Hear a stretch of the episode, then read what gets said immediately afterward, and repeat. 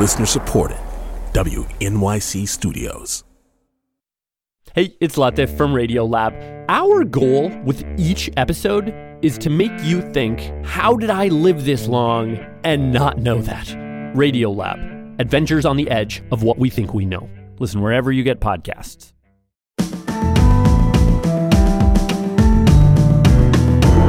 From WNYC Studios, I'm Brian Lehrer. This is my daily politics podcast. It's Wednesday, July 5th.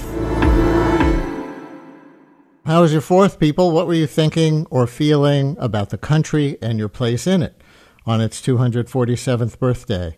Think about it. Three years from now, the U.S. will turn 250, a quarter of a millennium. That's a long time in human history terms to have a democracy, right? A republic if you can keep it, said founder James McHenry. Benjamin Franklin back then said, Our republic is founded on the principle that it will continue only as long as the people keep democracy alive. So, are the people doing that? Is the Supreme Court doing that? What a year. What a three years. What a 21st century so far it's been from September 11th to January 6th, from the election of Barack Obama to the murder of George Floyd, from the war in Iraq to the pandemic, from gay marriage as a new constitutional right to the right not to do business for those weddings to the Dobbs abortion ruling ushering in the era of former constitutional rights. And as often happens on the 4th of July week, many Americans were digesting the blockbuster end of the term rulings from the Supreme Court, right? On affirmative action, student loan forgiveness, on the right not to make wedding websites for gay and lesbian couples getting hitched, on the federal courts still being able to declare if gerrymandering violates the Voting Rights Act, and on state courts still getting to review district lines and thank goodness stop their legislatures from appointing fake electors after presidential elections. Remember the stolen election lie from 2020 failed 60 times in court, mostly state courts. Imagine if all the state courts were rendered mute by the Supreme Court. But that didn't happen. They protected, protected the checks and balances, at least of their own branch. Still, the latest episode of the New Yorker Politics podcast calls this the Dark Money Supreme Court, as we all continue to digest what just happened there, while Joey Chestnut only has to digest his 62 Nathan's hot dogs eaten in 10 minutes a far cry from his record 76 just two years ago, by the way. Maybe the wildfire smoke got to his gastrointestinal system. I don't know. With us now for some 5th of July thoughts. Susan Glasser, staff writer and Washington columnist for The New Yorker, former editor in chief of Foreign Policy magazine and Politico magazine, and co author of the books Kremlin Rising, Vladimir Putin's Russia and the End of Revolution, The Man Who Ran Washington, The Life and Times of James Baker III, and The Divider, Trump in the White House 2017 to 2021, all written with her husband, the New York Times chief White House correspondent, Peter Baker. Susan, always great to have you. Have you belated happy fourth, and welcome back to WNYC. Brian, great to be with you today. Thank you so much. Let's jump right in. You think about the state of our country for a living, not just on the 4th of July. Did you have any kind of dominant thought or feeling yesterday, or did you manage to just take a break and avoid sharks at the beach? the truth of the matter, Brian, is that uh, given the sort of uh, dyspeptic mood of the country, probably it's best we all have a day off, uh, maybe, and see if that hits the reset button a little bit on our politics. I'm not overly optimistic uh, that that one day off will um, will change the trajectory we're on, but uh, you know, it's a pretty it's a pretty um, disgruntled moment in American politics, isn't it? It certainly is. Uh, I think there's a lot of alienation, almost from any group, right? I mean, if you talk to, you know, if you want to put it in terms of the more privileged and the more marginalized, uh, or Democrats versus Republicans, it's coming from every side, it feels like. Yeah, I think that's an important observation that it's not as though there's a clear consensus on anything, and that includes a clear consensus on who are winners and who are losers of this particular political moment, right? There's a, a sense across such a, a broad array of demographic groups, political affinity groups. Uh, everybody thinks that you know somebody else is doing better, uh, or that somebody else is winning or is very focused on the threats and fears and concerns about that happening. On the Supreme Court, you tweeted the other day, the backlash court is not done yet. My question is, how far will this 6 3 majority go over the years to roll back other established rights? What did you mean by the backlash court? Well, it seems to me that that is pretty firmly the era of the Supreme Court that we've moved into, where it is, is playing a renewed uh, role as a, almost a political lightning rod in our in our system as it seeks to revisit what uh, many believe to be settled law uh, in a number of key precedents it has chosen in recent years, Dobbs being the most famous, and of course now this affirmative action ruling as well. You're looking at a situation where the court is now, uh, in in effect, uh, reacting against Supreme Court decisions from previous eras of the court, and in in what I would call a backlash way, uh, rolling back rights is not something that we've seen as a recent history of the Supreme Court, and I think it's the foreseeable future. What rights do you think they could topple next, realistically? Well, I go back to uh, what I see as almost the, the template or the wish list uh, that both Justice Clarence Thomas and Justice uh, Alito, uh, who are really the, the sort of extreme right pole at the moment of the this current court, both of them at various points in various opinions have suggested uh, farther places they'd like to take the court. And I wouldn't rule out things like outright, uh, you know, revisiting the historic 1964 Griswold decision, uh, uh, enumerating an unenumerated right to privacy. Uh, things like LGBTQ rights uh, are clearly in the crosshairs of someone like Justice Thomas. Whether the rest of the court, this court will go along with it, whether it will take a new uh, set of justices who might even be more conservative than some of those who are on the court right now. We don't know the answers to that, uh, but I think it would uh, be wrong to simply say this is the high watermark of uh, what this this newly conservative backlash court would do, and anticipate that there's the potential for more rollback of civil uh, rights in this country. You talk about rolling back privacy rights under Griswold. That was the right to birth control. In fact, that was so limited, it was birth control for married couples, right? Which wasn't necessarily legal in Connecticut at the time, if I'm thinking of the right decision. And the Supreme Court established a right to privacy in that context. Um, is that the, the Griswold decision? Do I have that one right? Yeah, I believe so. That's that's exactly what I was talking about. And you know, again, I just think if you look at the principles on which some of the key uh, decisions were made in over the recent decades, you're looking at a situation where there is a, a radical kind of right pole of this current Supreme Court. It's not maybe necessarily yet a majority that agrees with these things. And you know, look, it's it's it's also already a sign of how far the center shifted in effect to the right on the Supreme Court. That who are the two people now basically in the middle most of the time? It's actually Chief Justice John Roberts and Justice Brett Kavanaugh.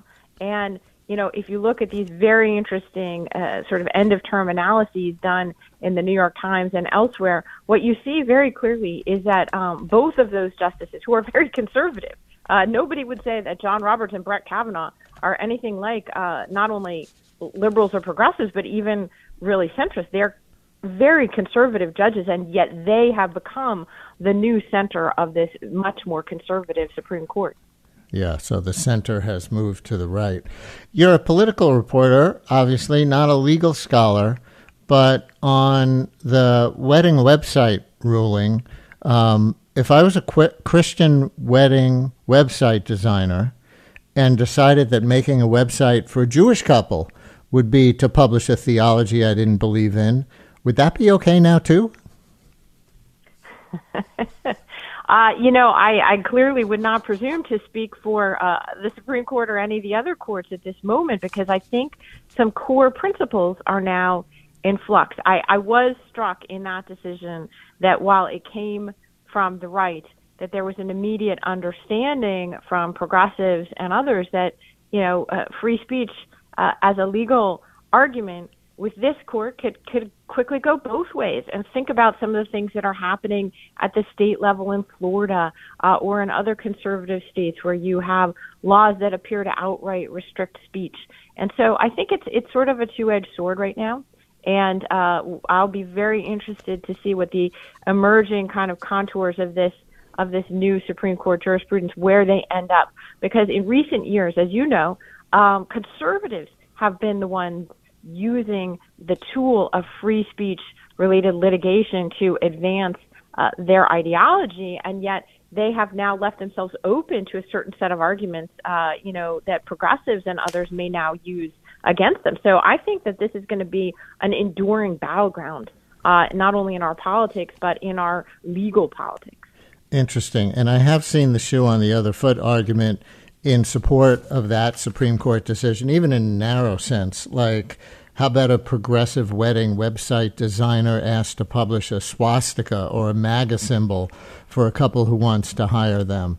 Uh, and, you know, personally, I think someone's God given sexual orientation is not the same as hate speech or politics seen as hateful, but that's an argument. Is the decision possibly good for the progressive spe- free speech as well as um, the conservative?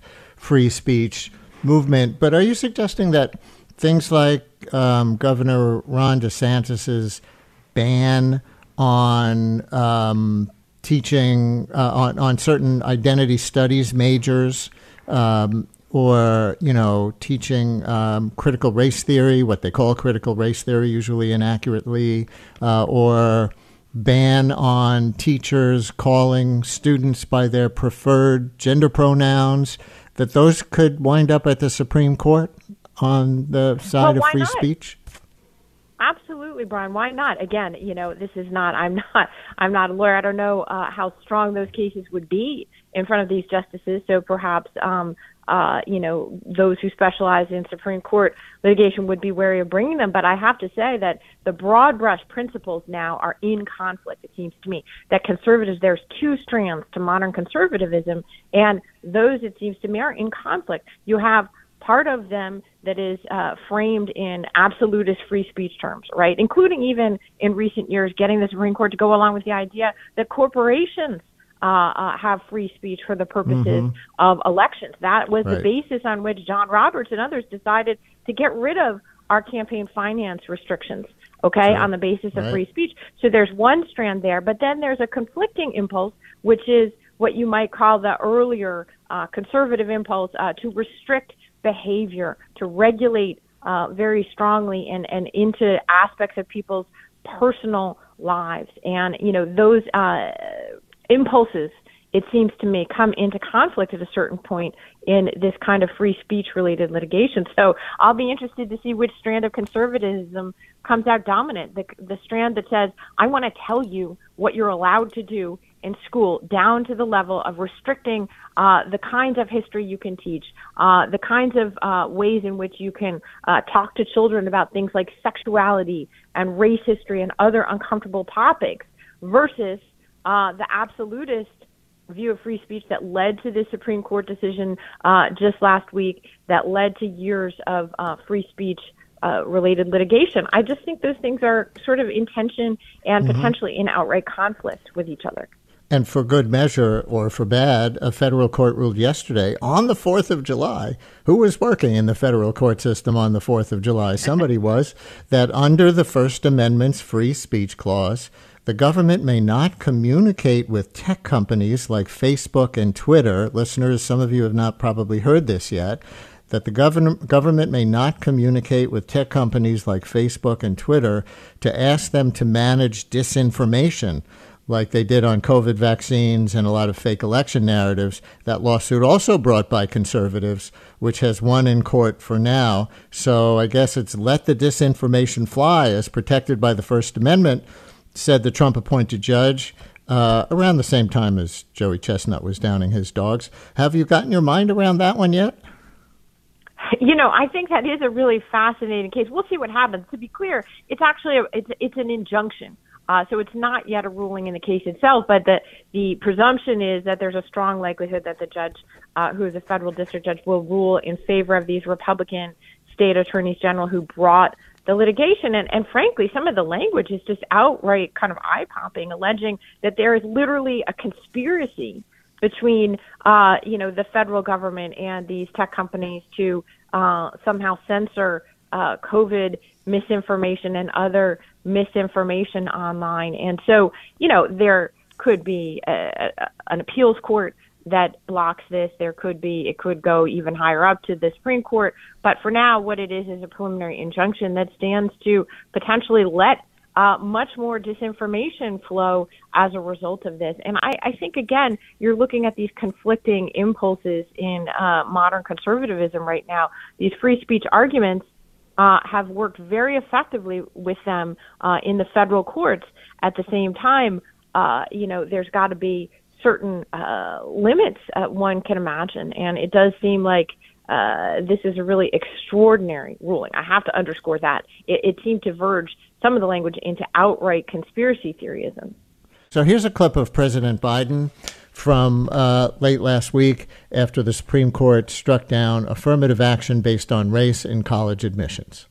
Today, I'm directing the Department of Education to analyze what practices help build a more inclusive and diverse student bodies and what practices hold that back. Practices like legacy admissions and other systems expand privilege instead of opportunity. Susan, for you as a political reporter, did the Supreme Court last Thursday and Friday just help Democrats in the 2024 elections by mobilizing multiple parts of their base? We remember what happened in the 2022 midterms um, after the Dobbs decision did away with the right to an abortion.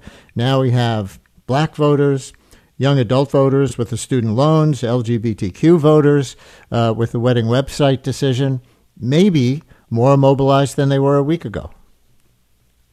Yeah, Brian, I think uh, Democrats certainly think that's the case. And it's interesting. I think they're grouping it under this broad idea that not only, as Biden said, is not normal, the Supreme Court, but that it is part of a general argument uh, that you're going to see from Joe Biden running for reelection that he's running against a kind of MAGA extremism writ large, uh, and that it's a sort of assaults on kind of settled principles of uh, rights in this country, uh, that uh, Trump and his followers represent extreme attacks on things like the sanctity of, uh, you know, the election, which they tried to overturn in 2020. So I think that's sort of the general heading that it's going to fall under is uh, that there's sort of extremist, uh, radical, even right wing elements in the society that Democrats are running uh, to protect you from in in 2024. So I do anticipate that being a campaign theme. I would point out that the affirmative action is a little bit different as a case in terms of the politics of it